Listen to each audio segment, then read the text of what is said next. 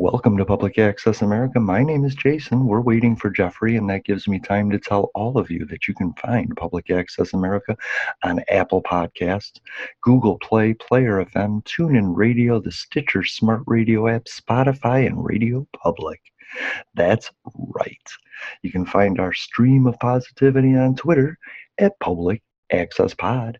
You can find us on Instagram and YouTube at Public Access America. And for all you podcast listeners and YouTube streamers, you can find us on Facebook. Our live stream is weekly, 10 a.m. Eastern, 7 a.m. Pacific, every week. Salam alaikum, everyone. What starts here changes the world. Well, I've got to admit, I kind of like it. What starts here changes the world. We are the music makers, and we are the dreamers of dreams. The average American will meet 10,000 people in their lifetime. I was handcuffed to another man from another tribe whose language I did not speak. Don't think, feel. But if every one of you changed the lives of just 10 people, and each one of those people changed the lives of another 10 people, and another 10, We did not know each other, and we could not speak to each other because if we could have spoken to each other, we might have been able to figure out what was happening to us. To every politician who is taking donations from the NRA, shame on I you. believed them when they said they were sleeping on concrete floors. I believed them. children being separated from their parents. In front of an American flag. I believe them. and you can change the entire population of the world 8 billion people. And if we could have figured out what was happening to us, we might have been able to prevent it. If you think it's hard to change the lives of 10 people, change their lives forever, Well, it didn't happen, and here we are. I believe these women. you're wrong. I feel extremely lucky to to be here with all of you fighting for justice, for equality, for the right for us to equally exist in this country.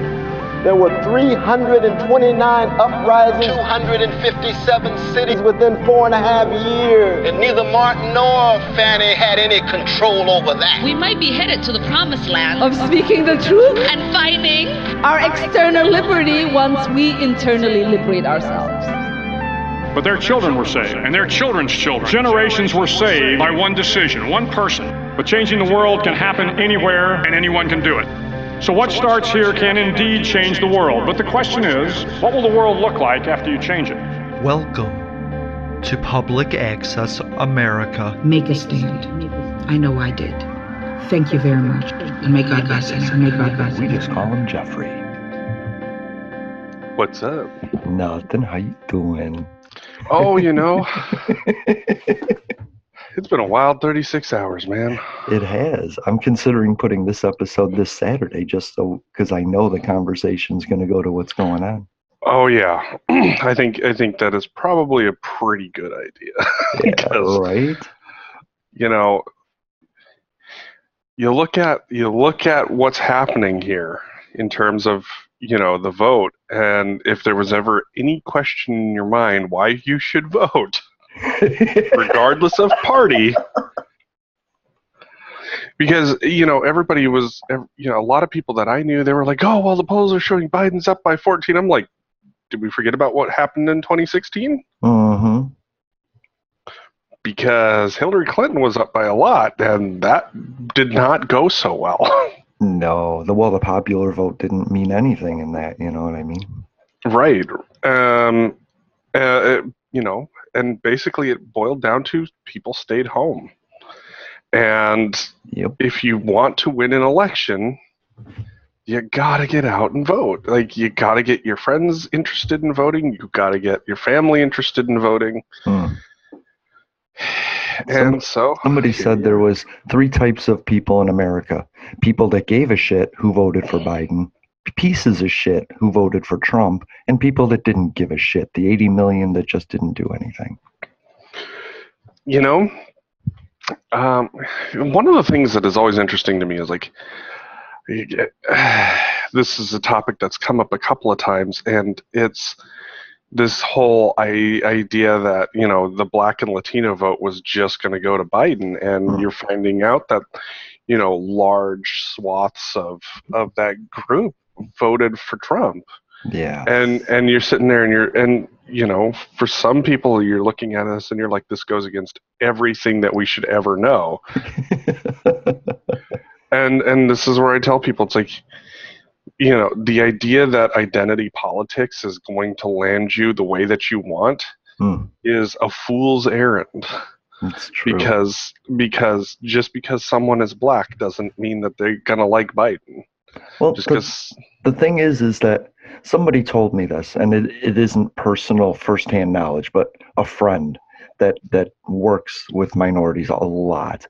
hmm Black men are superior in their minds, whether they are or not. They have the same superiority that a white man has. It's just a black man feels that he's better than a white man and that he's better than any woman. I mean, generally, and that's what she that's the conclusion she came to. And then I find I find it amazing that Trump Donald Trump is an entitled man and Mhm. entitled men feel like they're finally getting their chance. You know what I mean? And so I wasn't surprised that younger black men that are like, you know, feeling themselves, feeling good, you know what I mean? I'm not surprised that they felt entitled and enjoyed the entitlement that Donald Trump showed, you know. I'll be interested. I'll be interested to see like what the age, what the demographic breakdown looks like. I mean, we were already seeing that more white women voted for Trump this time than last time, Mm. and you know, more black men voted for Trump, and more Latinos um, voted for Trump. And I don't think I, I think that there you, there's definitely a kernel of truth in the idea that um, there are men out there that are feeling more power and more entitled right now, and that's a push. But I also I also see that it's I think it's more a question on the religious lines, which is where like this cognitive dissonance comes to mind for me is is that you've got someone who arguably has only ever opened a Bible for a photo op, Mm. Trying to you know lead the Jesus comeback, and it I mean it's clear that the dude has never a day in his life you know either read the bible or practiced it in any way shape or form. You know at least in the past with republicans you had people that they definitely had read their bible. They knew what was up. They knew how to they knew what they were doing. I could i could disagree with them all day long on how they were trying to do things Hmm. but i didn't have any question that you know they actually participated in in the religious realm Right. Trump, there is no way in hell that this dude has ever been a practicing anything other than Right. practicing his, you know, his line sniffing abilities back in the 80s. But that's just it. He is the empty vessel that will do the dirty work that Jesus cannot do. Ugh. yeah, That's that's the that's the phrase that pays. That's I mean, and unfortunately, I think that's that's probably correct. Mm. And and I think that you know this idea that black men and you know Latino men were going to vote for you know Biden as opposed to Trump because of their color is is where I think every every liberal and every analyst got this wrong. I well, I don't. I think, I think, just thinking of it now, that black men didn't care about Kamala Harris. She was a black woman, and they wanted a black man. You know what I mean? So I just, I don't see that as an edge, but I do think black women had to have turned out for Biden because they're so self-aware. They're just so they're so tough and i think they they know the deal that's going on and I I think Oh, they yeah. know the opportunity that's about to come about with biden you know what i mean Yep, yep, yep. You know, and and I, you know, I know a few black women who definitely uh, are not necessarily, you know, as trusting of Kamala Harris as you know some people are. Of You know, just because, you know, that's that's a hard role. You know, trying to vote for someone you know who was a DA that locked up your kids. right That's that's that's a hard sell, man. That's and a the, real and the hard man sell. and the man that helped to write and push the bill that got allowed her to do that stuff So, which is why I tell people it's like number one, there's a there's a couple of things that we got to address with this election just Mm. right out the gate. And then, number one, you know, the first thing is that John Madden probably has the best quote for something like this. When you watch two bad teams play a bad football game and it's close, it's not because you're watching a good football game. You're watching two bad teams play bad football. And Right. this election was the definition of bad football. It's like watching the fucking Browns and, you know, God, who else is terrible right now. Yeah, You know, I mean, my Giants are pretty awful right now. So, I mean, it, it's it's literally like watching. It's literally like watching that. You're not watching quality football. well, I'm a this Bears was fan, so I trash. understand what you're talking about. this was trash. This was Right. trash through and through. And if you're, you know, America got to tune into primetime to watch the Browns and the Giants face off, and it's like, right. wow, this is this is as good of a you know a primetime game as we could get. Really? Yeah, I don't know anybody. I don't know anybody that voted for Joe Biden with enthusiasm. It was an anti-Trump vote, and I don't know anybody that voted for Trump based that based their vote on truth, that based their vote on policy. I think it was 401ks, and I think it was. Stocks, stocks, 401ks. You know, uh, hopefully the the hope that there would be fewer taxes. That's really about it. And and and and I think that's that's where so many, you know, even as an analyst, I think that's where so many people are getting it wrong. So out of the gate number 2 is whoever the major networks are using to do their their polls needs to be fucking fired. because this isn't, you know, we, everything that everything that we saw within 2016 was absolutely a fluke. I mean, like you couldn't, like at, at that point in time, you couldn't fathom being that wrong. Hmm. But now, here you are four years later with the same set of predictions, and I think the only thing they might get right is that Biden will win.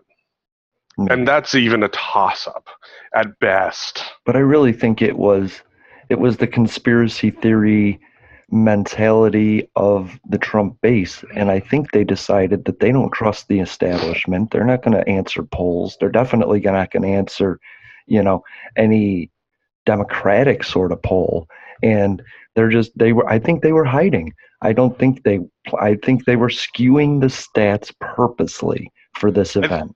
I think that's possible.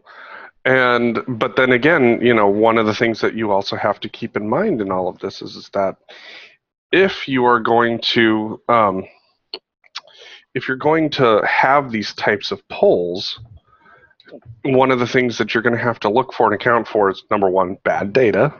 That's a data analyst speaking. Mhm. And number two, you know, uh, making sure that you're getting a good representative population, and and that I think is where they've failed in the last two major elections. Is is that whatever they've used in the past may have worked, but it's not working now.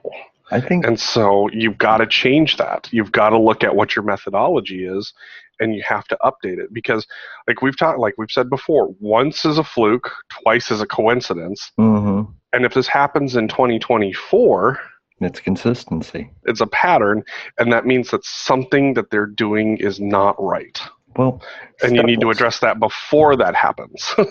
Step one, I think, is is my new theory of this year, hmm. which is monolithic theory. That I'm the same as Jeffrey because we we're both white guys, and I think we have to stop thinking that if you poll a hundred rural people in Nebraska, that that translates to a national thing in Ohio or Florida. And it's not the same. And black men are different yearly. White men mm-hmm. Are different yearly. And so a white 24 year old man is not the same as a white 26 year old man, despite region. You know what I mean? Oh, absolutely.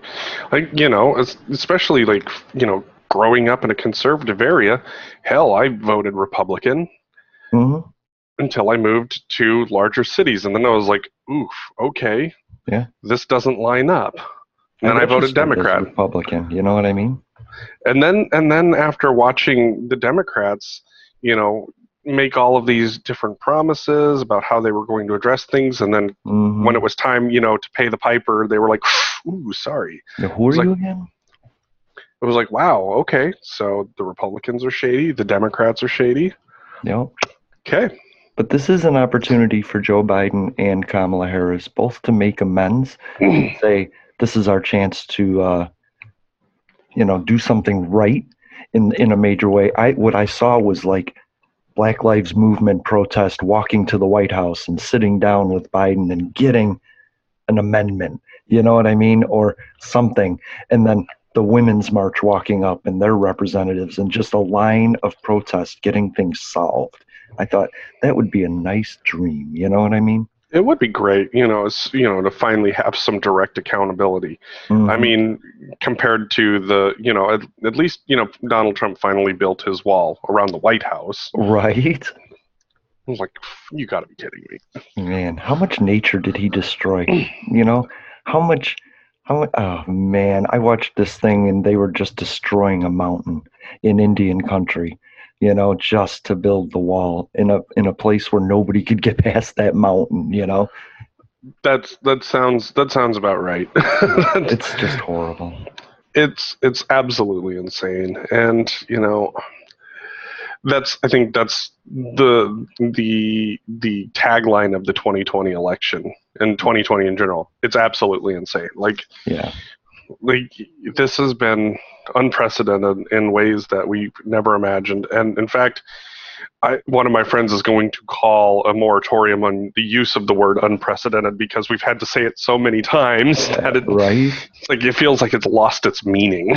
But but as a data analyst, you take the best, you take the worst, and you know that the average is going to be somewhere in between there. But if you've never had the worst, you don't know how bad it can be. And that's this and that's the good for you. reality. This is good for you because now you know the best, who I don't know, and you know the worst. You know. Exactly. And and and you know, as a scientist, you know, everything is true until it isn't. hmm You know, and what I'm in, in what I'm telling people as a data analyst is is that the polls that have been run are not working anymore for the major networks. And it is time to sit down and completely revisit your methodology. I agree. because because you know, and then that's just good science is the thing you know. Being you know every time that we do something as in in the realm of science we're doing it in such a way that we're trying to make sure and understand that we're doing it the right way. Because mm-hmm. it, you might be able to replicate it 99 times and on you know on number 100 something goes wonky well, sure. and you have to be able to you have to be able to sit down and analyze it because if you run that again and on try number 101 it goes wonky again Yeah. that means that there's something in your assumption that you have to change There's something in the data collection that needs to change. It's not. It's not universal. Like if Facebook just put a little checkbox that says, "How do you vote?"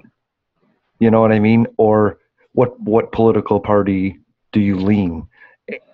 You would have billions of people. You would have the data set to know the basic. You know what I mean? although you know here's where it's get this is where it gets interesting is is that you would have you would have a potential data set to understand where people are at but that doesn't translate into where people end up voting Well, exactly. I've known I knew quite a few Republicans this year that straight up either voted for Biden or voted for Jorgensen right. because they couldn't you know Trump to them was not the. Republican yeah it it wasn't the Republican Party that they knew It isn't the Republican Party at all. That's what I've been trying to say is that mm-hmm. it's it, there's three parties that way. That way, if you're looking at it that way, Trump is not a conservative. He's not a Republican. He's surrounded himself with conservatives, and he's making deals to get the conservative agenda done. But he has no idea who's on that judge list ten days before. You know what I mean? He's Right. not. He's not thinking of immigration policy. He's sitting at his desk circling his name in newspapers, and Stephen Miller is coming up with the policy. So, did you hmm. vote for Stephen Miller or did you vote for Donald Trump? Did you vote for a president that you're using his intellect for your advantage, or did you vote for an ignorant president and use that for your advantage? And really, you know, that's what it boils. I think that's really what it boils down to is is that Trump is in way over his head, and he's managed to surround himself with enough people that know what to do. Yes. and basically most of the time they're playing damage control for his tweets. Yep. Some people are, but Don McGahn and Mitch McConnell, they were Mhm. very successful. Donald Trump might get the credit for it, but it's Don McGahn that got all those judges through. It's Mitch McConnell that did it, you know? Yep, it wasn't yep. Donald Trump. He didn't he didn't get you that majority. He was just the guy that was sitting there during it, and I don't see why he gets credit. Why does he get credit for an economy that Obama saved and was just riding on steam longer than any other economy that was successful in its time. You know, you can't take credit for black unemployment when the things started eight years ago. People think you can just turn a cruise ship on a dime. And the US Mhm. is the biggest cruise ship on the earth. You cannot just change policies radically right or radically left. You can't. You can't turn a boat like that. I would say, I would, and I would agree with that to an extent. There are some policies that, absolutely, you, if you're going to make the change, it's going to take time for it to work its way through the system. But there are some policies that you do change, and that, and that turns things immediately. I think it's, hmm. it's. I, I think our understanding has been in the past that, you know, thanks to the way things have been done, sans technology, Mhm. the the correct assumption that it would take about four years for policy to you know turn the course of the ship was accurate. Yeah. But in a digital realm, it's it's only partially true. There are certain things that yes, absolutely, it's going to take some time for that to work its way through the system. But there are some things that will immediately have effect. You know, I would say that Sure. the tax policies definitely had an effect immediately. Yeah. And I would say that, and um, some of the deregulation stuff had an effect immediately. Yeah. Because yeah. Um, you saw- criminalizing amnesty. That that had an effect immediately. Exactly. So there are some things, good and bad, that we've been able that that have changed that have had an effect immediately. Like But that didn't change. That didn't change the course the ship. That's what I'm saying. It just made us all go, "Ah, crap!" In the waves, we're turning, but it didn't turn the cruise ship like like everybody had hoped. We're not suddenly going in a different direction. Um, I would say that that is. I would say that that is only partially accurate. You know, when when Donald Trump did some of his deregulation and his tax change work, there was an immediately there was an immediately uh, immediate turn northwards in terms of the economy. Hmm. You know, things had been growing steady but slow. The stuff that the stuff that you know the administration enacted allowed a lot of quick growth. But yeah, it turned what on I the tell pe- turbines, but it didn't change the course. It did well, not really, no. But where it really did change the course was the lack of policy surrounding how you deal with coronavirus. Yeah, That changed the ship course That was- real fast. that was the iceberg. and and and so that's why I tell people it's like it's it's partially true, it's partially not. You know, some of the other stuff that he's tried to do, that'll take a lot of time to work its way through the system before it's really active. You know, like some of the criminal justice reform stuff that the Republicans have tried to push through, that's not going to come through, you know, right away. That's going to take some time Yeah, uh, unfortunately. And I think that they, I think that they tried to get some stuff right, but I also think that it's going to come back to bite us in the ass again, like the last crime bill did. so, yeah, of course, because things change, and we're trying to regulate law for a diverse population in a moving timeline. You know, you Mhm. can't. It's like trying to touch a fucking slippery worm. You're not going to hit it. You're not going to get it. You know. right. So, you know, I would say that, you know, some of the deregulation and the tax policies definitely had an immediate effect. Yeah, the, the economy was growing. It just took off faster. But none of the safeguards were in place to ensure that that growth stuck around. That's and true. so when and when so when coronavirus hit, it was it was you know full stop, just crushed everything. I hmm. would also say that his trade policy with China was, I wouldn't say, you know, immediate full stop, but we saw how quickly those things took effect and started to slow down the economy. The moment that those tariffs kicked in, it started hitting the brakes real hard on Oh on certain industries. And people don't even realize that. That farmers committed suicide because they couldn't sell the soybeans they were growing. That now the whole market for soybeans has gone to Brazil and China's buying from them and they will never buy from us again. Nope. And and that's unfortunately the game that you play when when you try to I don't know what really he was trying to do. I, I think that the only right thing that they tried to do was address the issue of forced technology transfer. Agreed. That was the only. I, I would say that that had to be addressed. Absolutely, one hundred percent. That had to be taken care of. But everything else that got attempted after that, that was us just shooting ourselves in the foot. There was like a whole year of Mexico, I'm going to tariff you. Canada, I'm going to tariff you. You sell more milk to us than we do, you know? And I looked at like, I looked at the uh, back and forth with Canada. The service industry that Canada provides to us equals it out. It's like, that's what you're trying to do with these tariffs is keep everything even. It's not trying to gain an advantage. And by the way, the, the World Bank organization deemed Donald Trump's tariffs illegal. Yeah, and and and that's and the reality of tariffs are tariffs are just an additional tax put on the people. Mm-hmm. That's all it is. But so guess what? Out. Uh, I would argue that, that that the way that uh, this administration did it didn't work that way. It was you know Right. It, it was it was purely punitive. It was purely ego driven. It was not about any sort of real harm or real issue that was occurring. Like I said, the only issue that really needed to be addressed with China was the forced technology transfers. Yeah. Yeah, our trade policy with Canada and Mexico is pretty wonky, and that needed to be addressed. But I'm pretty sure that the way that the Republicans addressed it was not good. I think that that's going to come back to bite us in the ass. Well, because yeah, the new NAFTA is heavily written by pharmaceutical industries. You know, Uh-huh. That one I think is going to come back and really screw us. yes. And so here's my trade deal with Mexico. We're going to remove the wall. We're going to remove the border, and we're going to spend ten years equalizing. I'm I'm a big proponent of removing the southern border. I really am. I think it just costs way too much to maintain that separation, and I think it'll equal out. I think 11 million Mexican immigrants here would love to go home.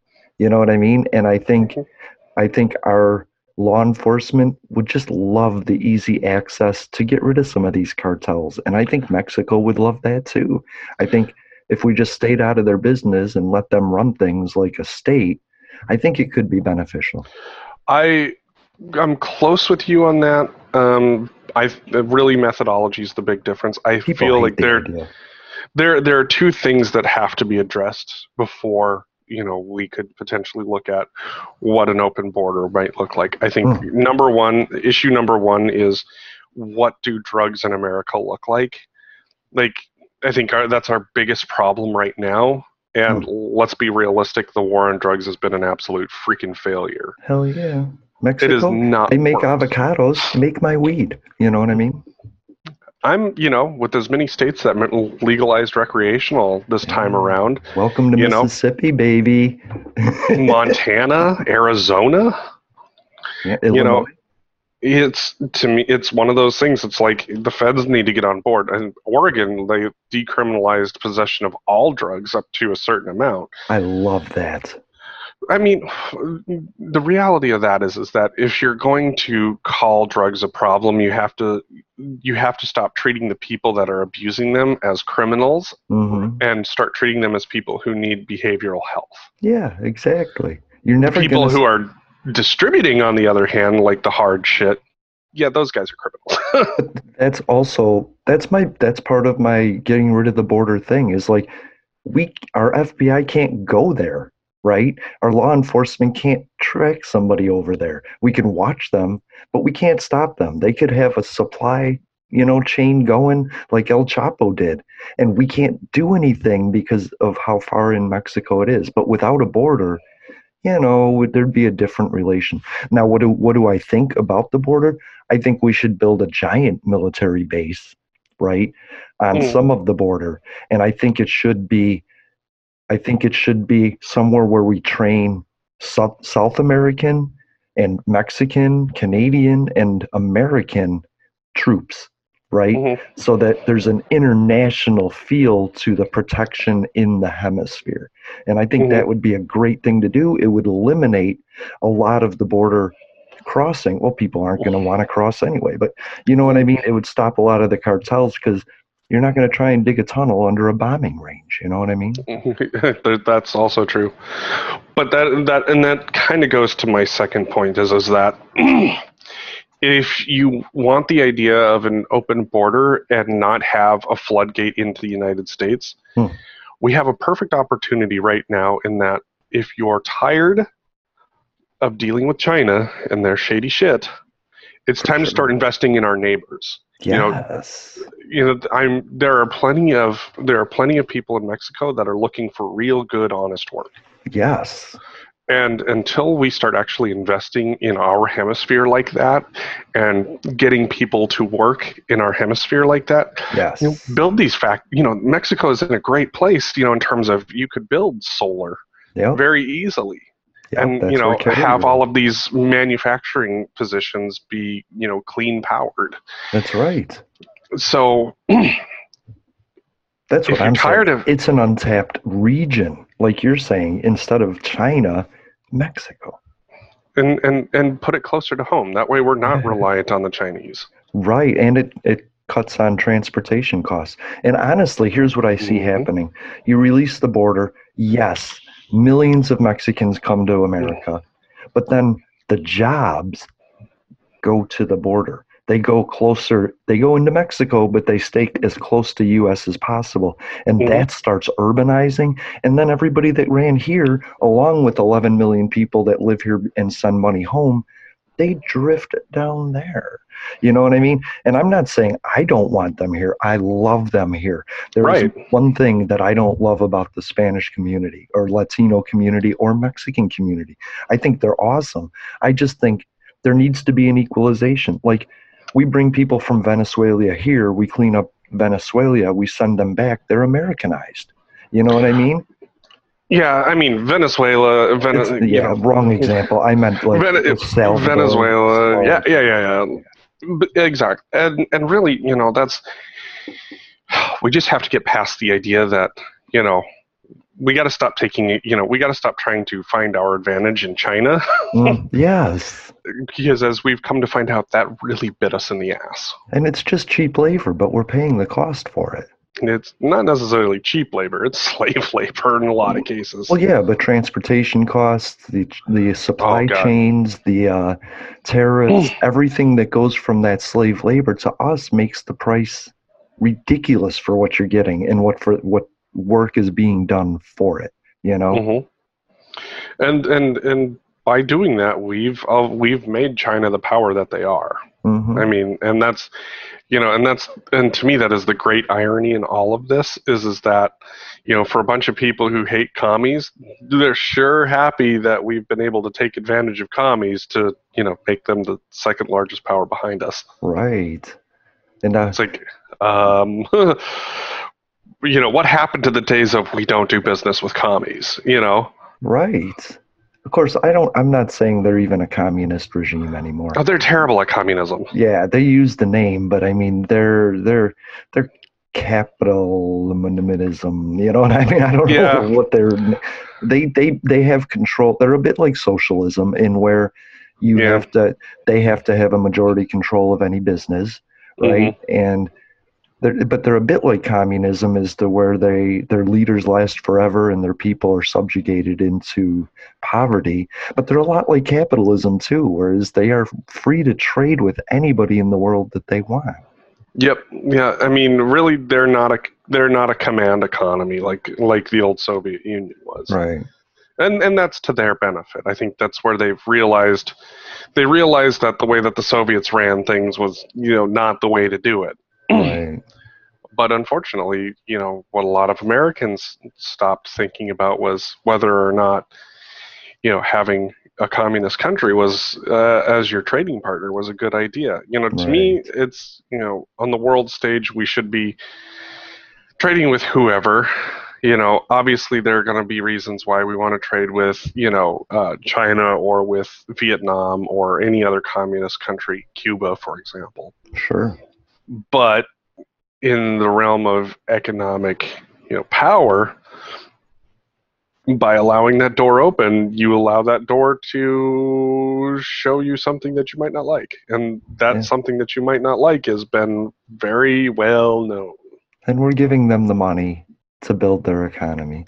And just to simplify for people, the longer the product is, the further away that the product is made, the higher the cost of transportation is, which mm-hmm. which in turn raises the cost not by much, but if you had the labor in China closer to America and you could eliminate the cost of transportation, you could raise the cost of labor slightly and still lower the cost of the product. I hope people followed that because I think it made sense to me. No, I know, I know exactly what you were saying, and it made sense.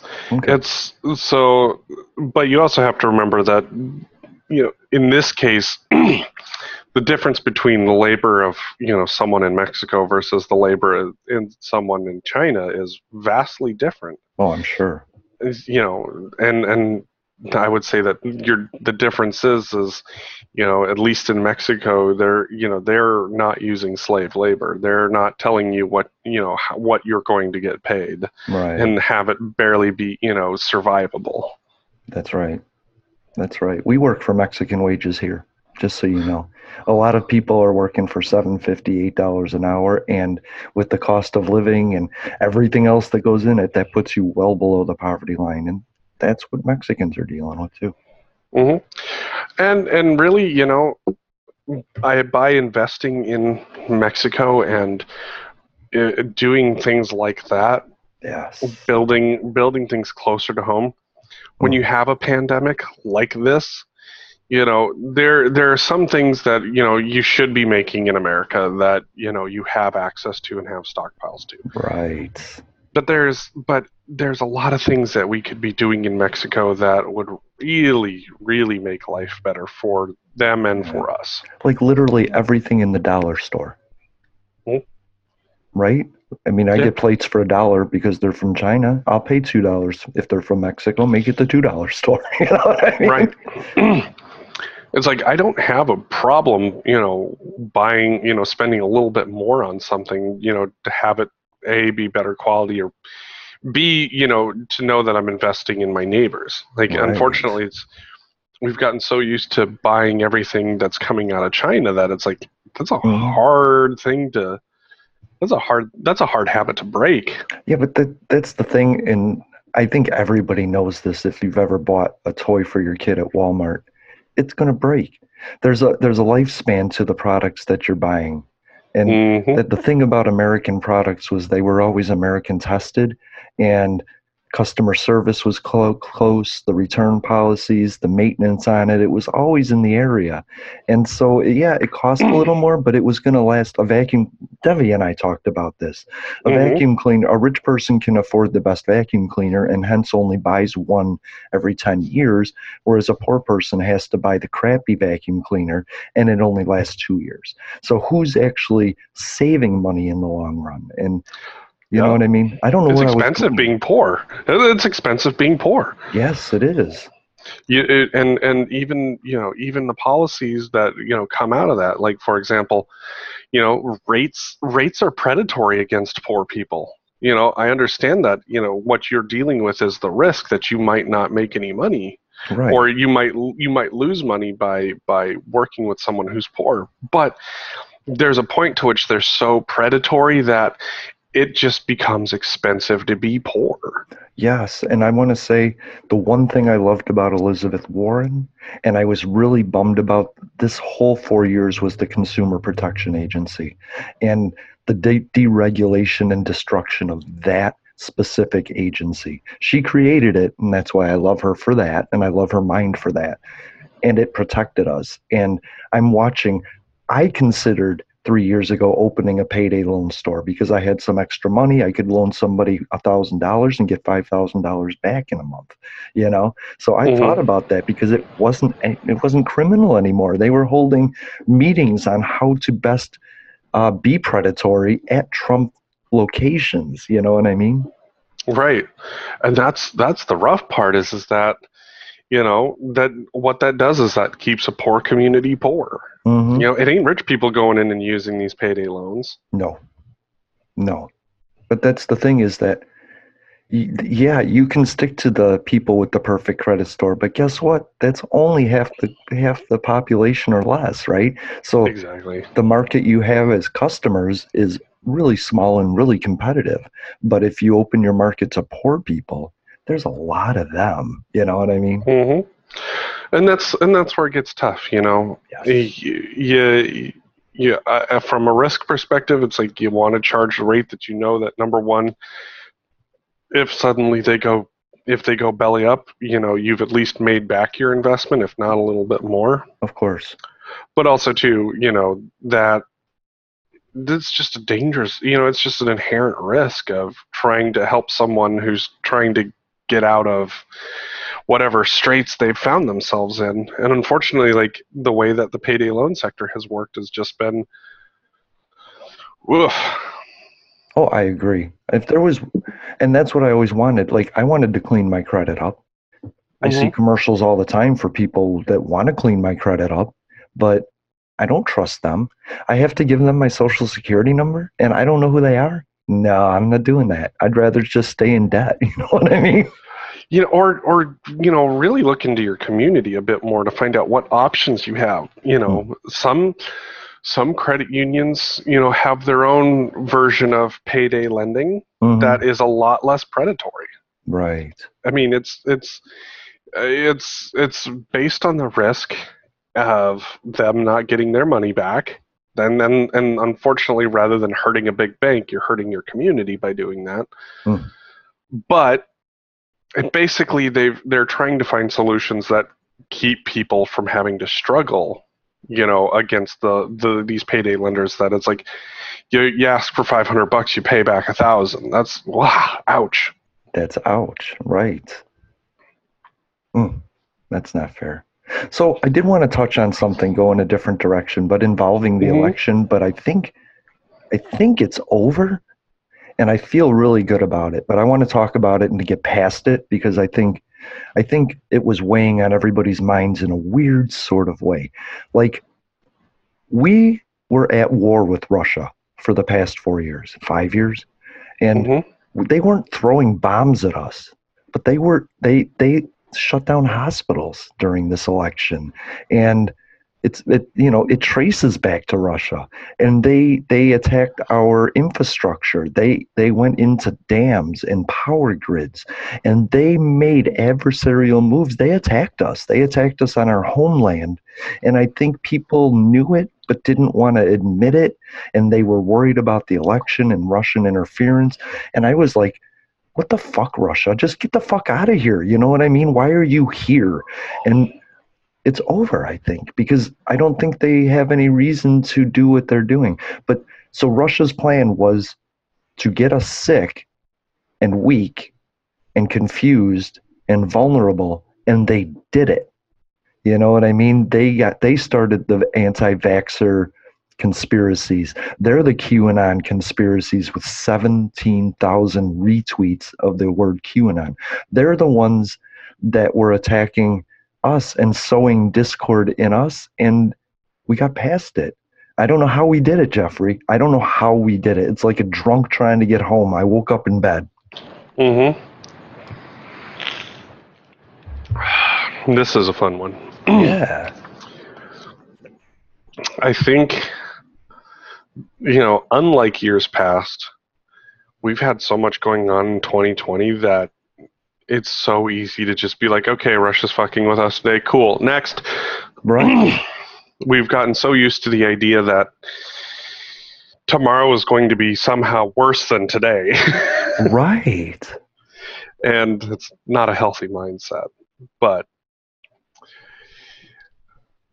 the the stuff from Russia has never stopped, and I'm going to say right now that we need to start treating old commies like old commies, and that's exactly how Russia's acting. Mm-hmm.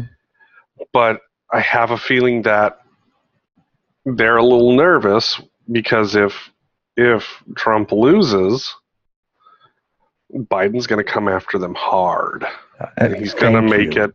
He is going to make it miserable for them. Thank you. and that has to happen.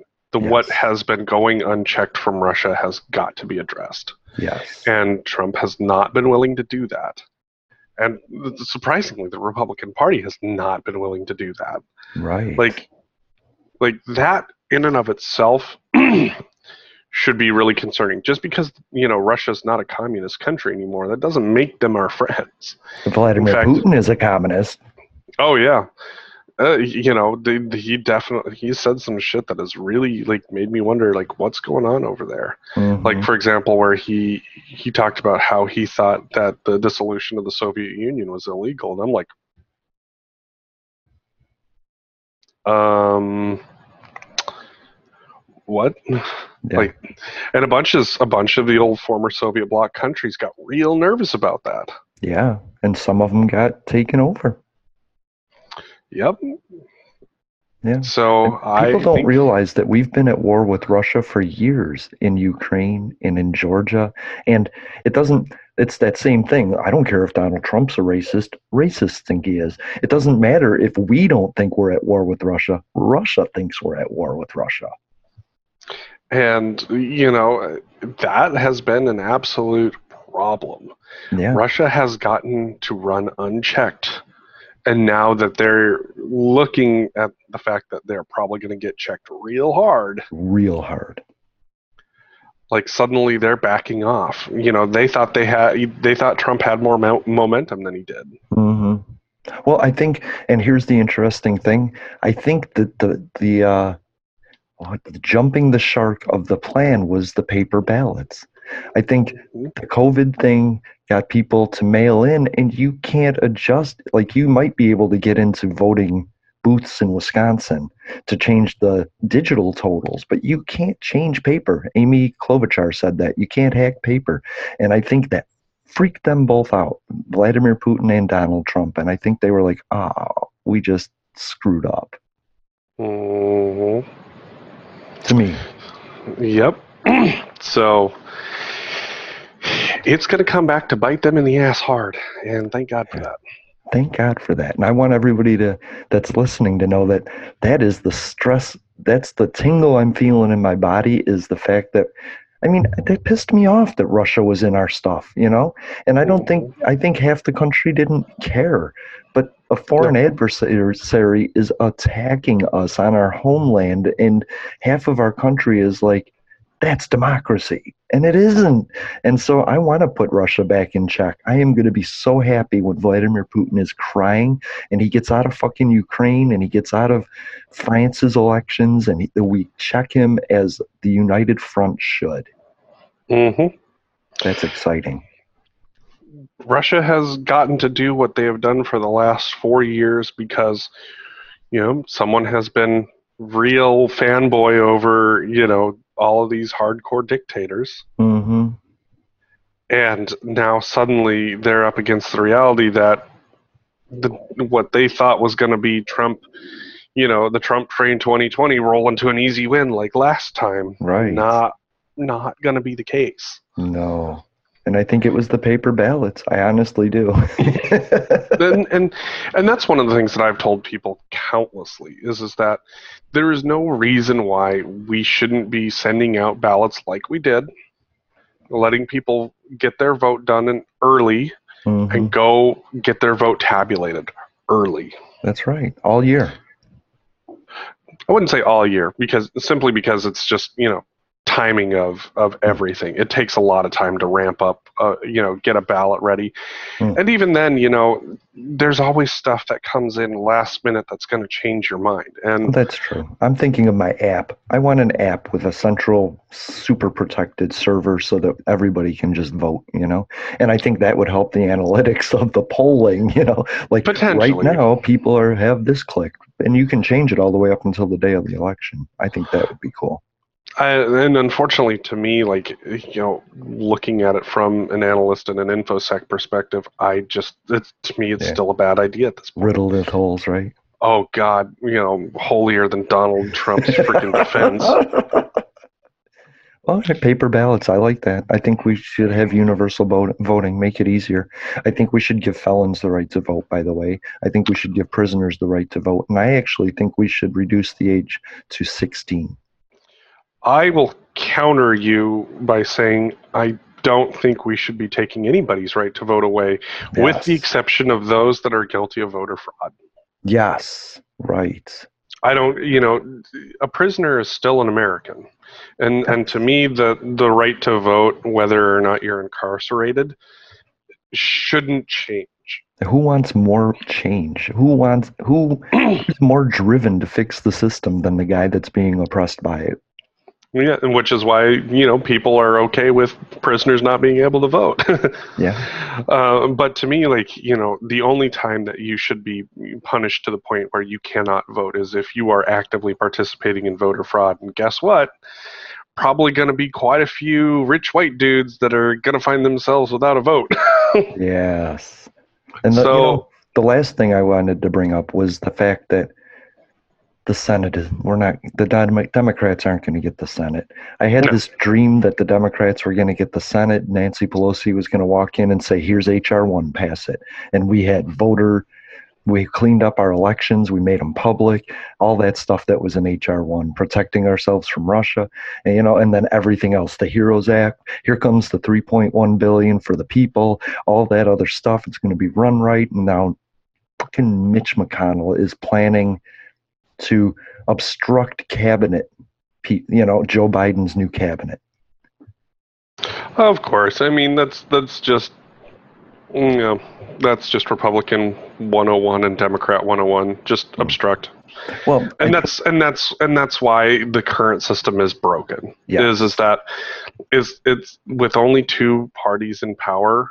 It's like unless you have total control of both House and the Senate Mhm. and the executive, it's just going to be obstruction central, and yes. that is a giant problem. Well, Mitch McConnell's a Tea Party guy. He wants the Senate to fall. He hates big. He he wants the destruction of all government. Basically, you know, he wants to go back to more of the states' rights, which is a libertarian sort of thing on fucking steroids.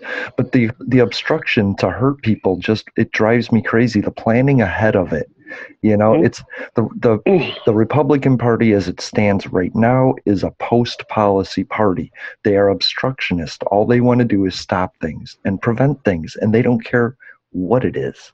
hmm I would I would agree that they're just an obstructionist party at this point. I mean, but I would also say that that's what the Democrats are too. You know, it just depends on it just depends on which system's in power. Because yeah. we we saw we've seen that with we've we've seen that with the Republicans being in power. We've seen that with the Democrats being in power. All they do is just obstruct each other. There's really Mhm. not a whole lot of let's there's not a there's not a whole lot of starting with what do we agree on and let's try and build and negotiate from there. Right. It's simply this party has put out something this party's going to obstruct.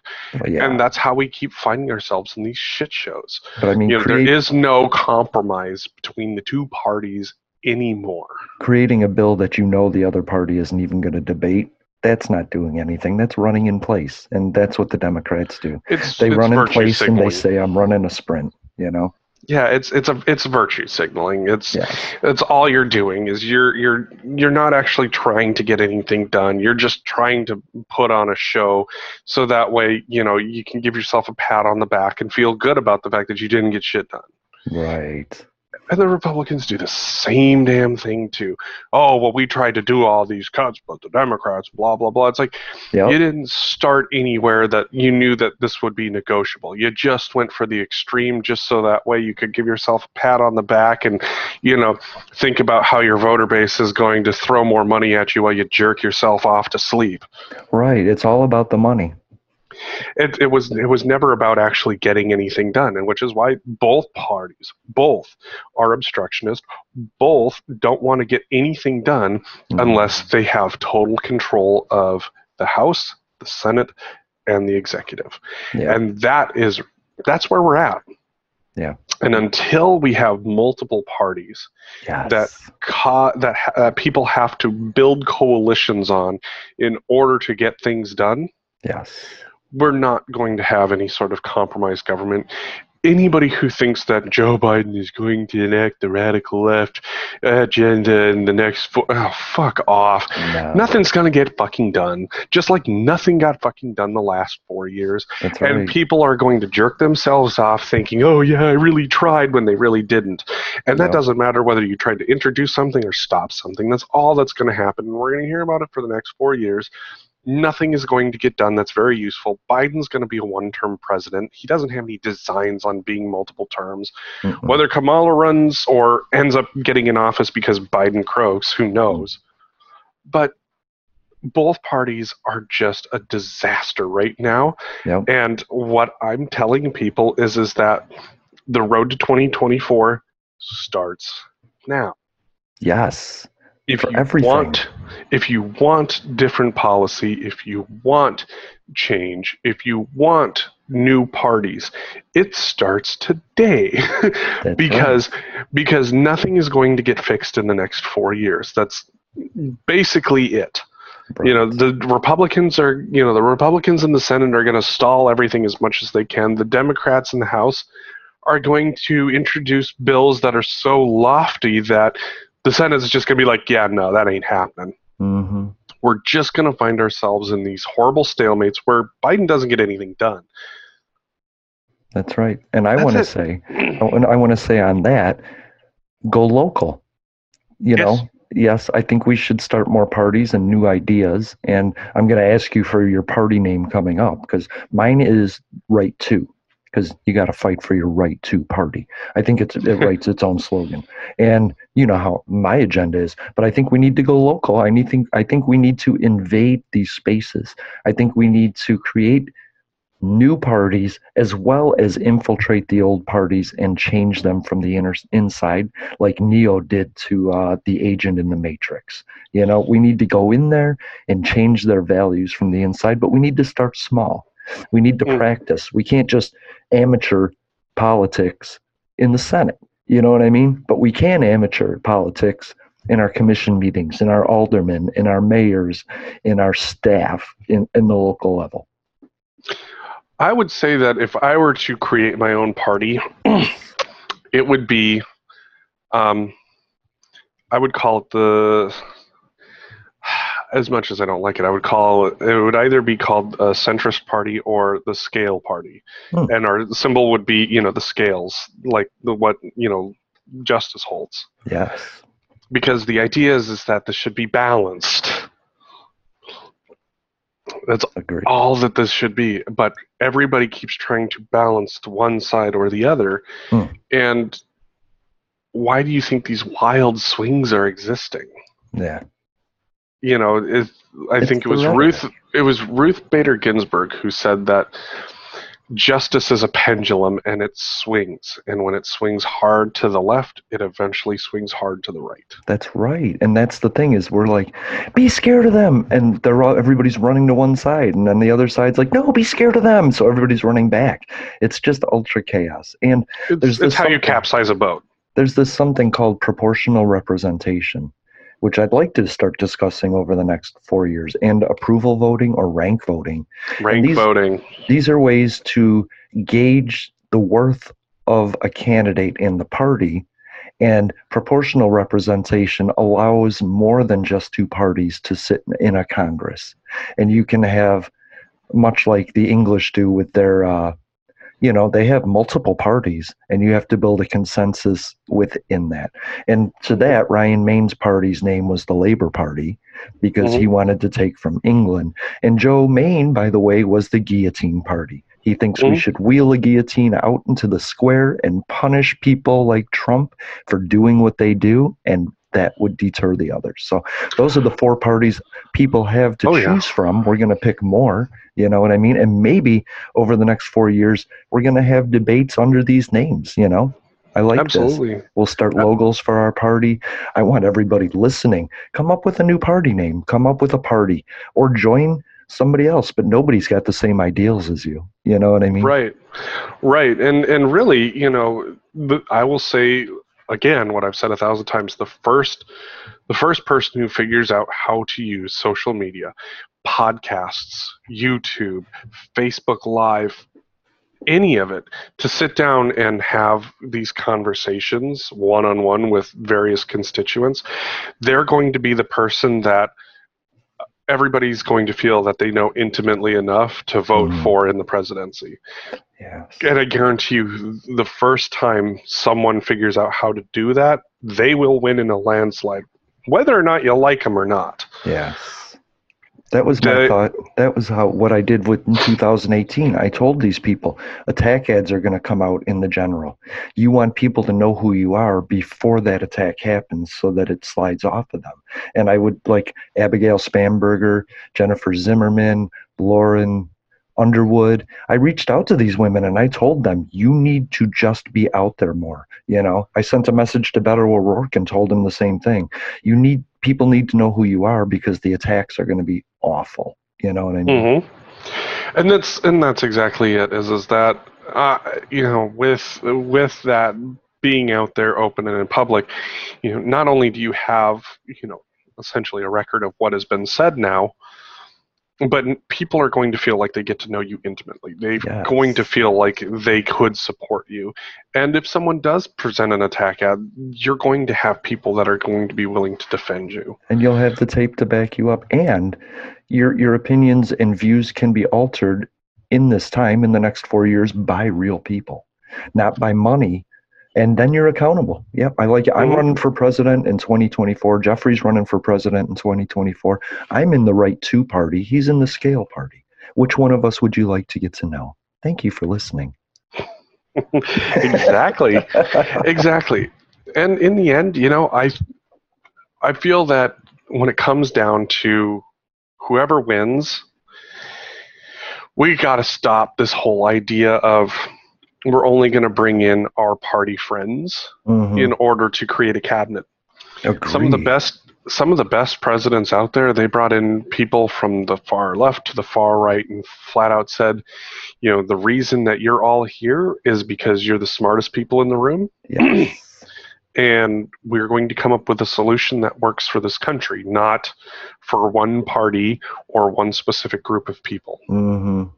And until we stop you know each of these political parties just stoking themselves with their own sounding board. And you know it it comes back down to the whole idea of compromise. Until we start actually talking to each other and start interacting with each other and start negotiating with each other from what we all want the goal to be. Right if we don't start there, we're just going to get to see more posturing, more virtue signaling, more yelling at the other side for not allowing us to get anything done, while the other side yells that what you started with is unrealistic. And I mean, I'm so used to this playbook at this point; it's it's predictable. Yeah. Someone in the House is going to put something out there that's huge. The Senate's going to say, "No way in hell." Vice versa. The Senate's going to do something mm-hmm. that's absolutely huge. The House is going to say no way in hell. Yeah. And everybody's just going to pat themselves on a job on the back for a job not done. And that's right. really all it is. And people should be pissed about that and tired of that. They should be. And you know, the weird thing is is Joe Joe Biden got the most votes a presidential candidate ever got with 80 million. 80 million is the exact same number of people that didn't vote at all. Crazy to think. It's crazy to think that there is there's a market for a third party out there. And it's mm-hmm. 80 million people. You just got to reach them and Mari said, I'm going to wrap up on this and then I'll give you your final thought. Mari said that the Democrats attempt to grab Democrat and Republican voters when they should be going Democrat and non voter. They should spend the next four years trying to get the non voter and stop trying to get the Republican because when you compromise with a Republican, you go further right.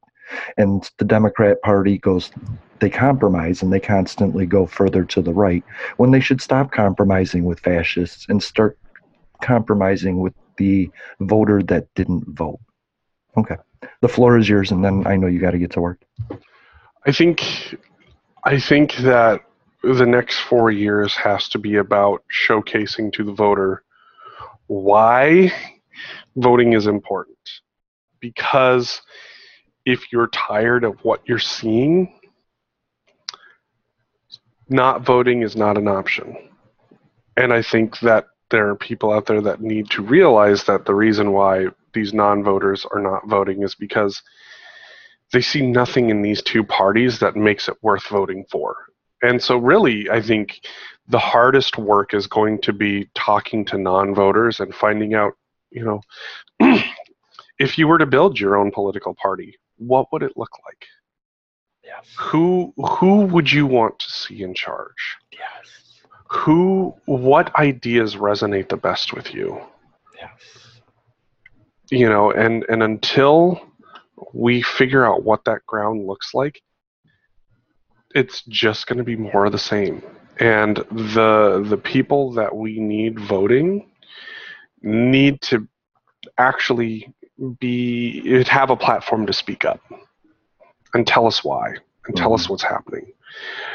It could be anything from disenfranchisement to they just you know it's you're you're all you're going to do is watch two bad teams play bad football and they would rather turn the TV off. Me too. And I don't blame them.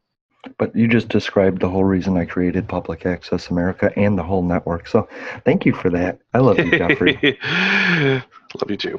I'll let you get to work and then I'll just do my wrap up. Thanks for being here, though. Yep. We'll talk to you next week. and everybody, thank you for listening to Public Access America.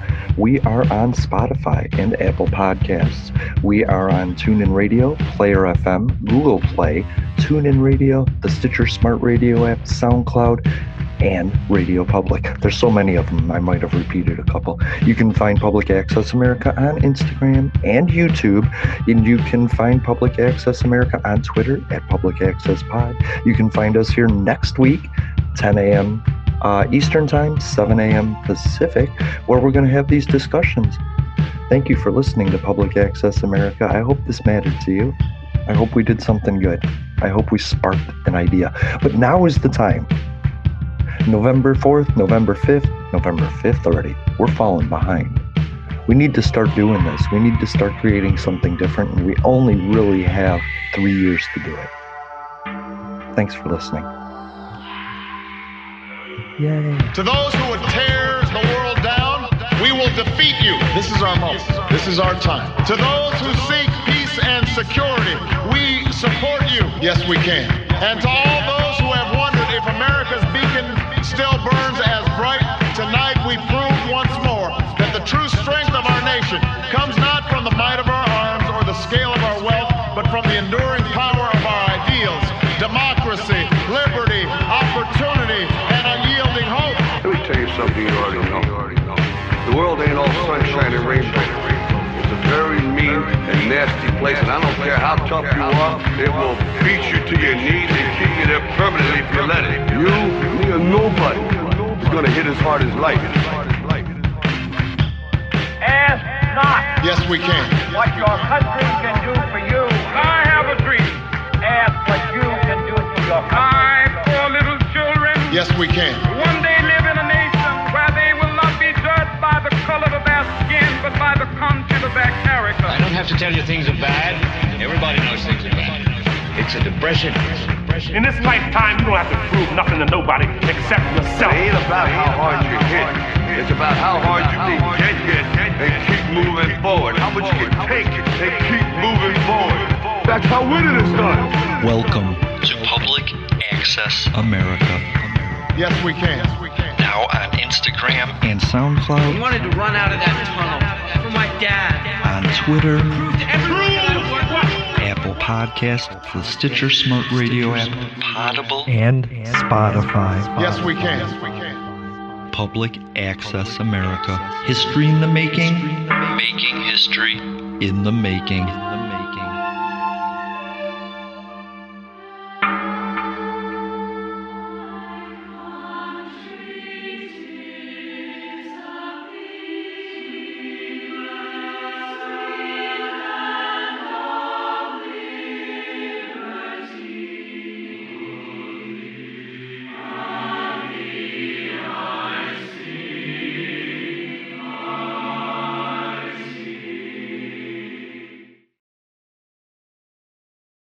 Everyone knows therapy is great for solving problems, but getting therapy has its own problems too, like finding the right therapist, fitting into their schedule, and of course, the cost.